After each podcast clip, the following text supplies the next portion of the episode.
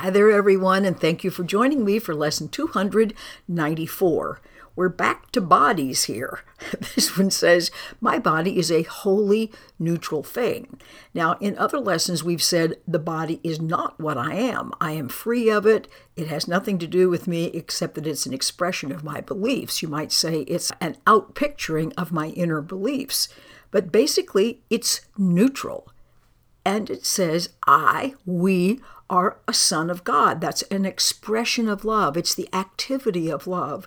It's the Father, which is, you might say, love latent becomes love actualized. That's us. And can I be another thing as well beside that? No. Did God create the mortal and corruptible? Of course not. What use has God's beloved Son, all of us, for what must die? And yet, a neutral thing doesn't see death, for thoughts of fear are not invested there, nor is a mockery of love bestowed upon it. In other words, nothing originates with the body about love or fear. It's like the telephone, it simply delivers messages. Its neutrality protects it while it has a use. And afterwards, without a purpose, it's just laid aside. In other words, we have things that we use, and when we're through, we just let them go. We give them away. We throw them away. Whatever it is, as long as it does not serve a purpose anymore, why keep it around?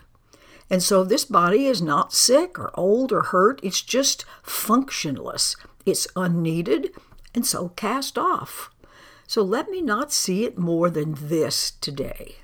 Let it be of service for a while and fit to do that service keep its usefulness while it can serve, and then to be replaced for the greater good. So our little prayer says, My body, Father, can't be your son. In other words, God did not create a body. What is not created can't be sinful, can't be sinless, it can't be good, it can't be bad. Let me then use this dream to help your plan that we awaken from all dreams we made.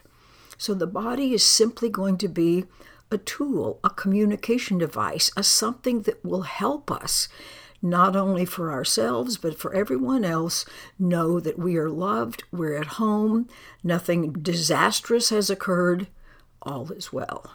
Keep that in mind. Your body's going to be just fine as long as you don't use it to try to hurt yourself or anyone else. Don't use your body, as the text says someplace, as bait to catch another fish. That's in the Obstacles to Peace, where it says, What do you want this body for? That would be interesting to go back and review. Okay, have a good practice. Meet you back here tomorrow. Bye.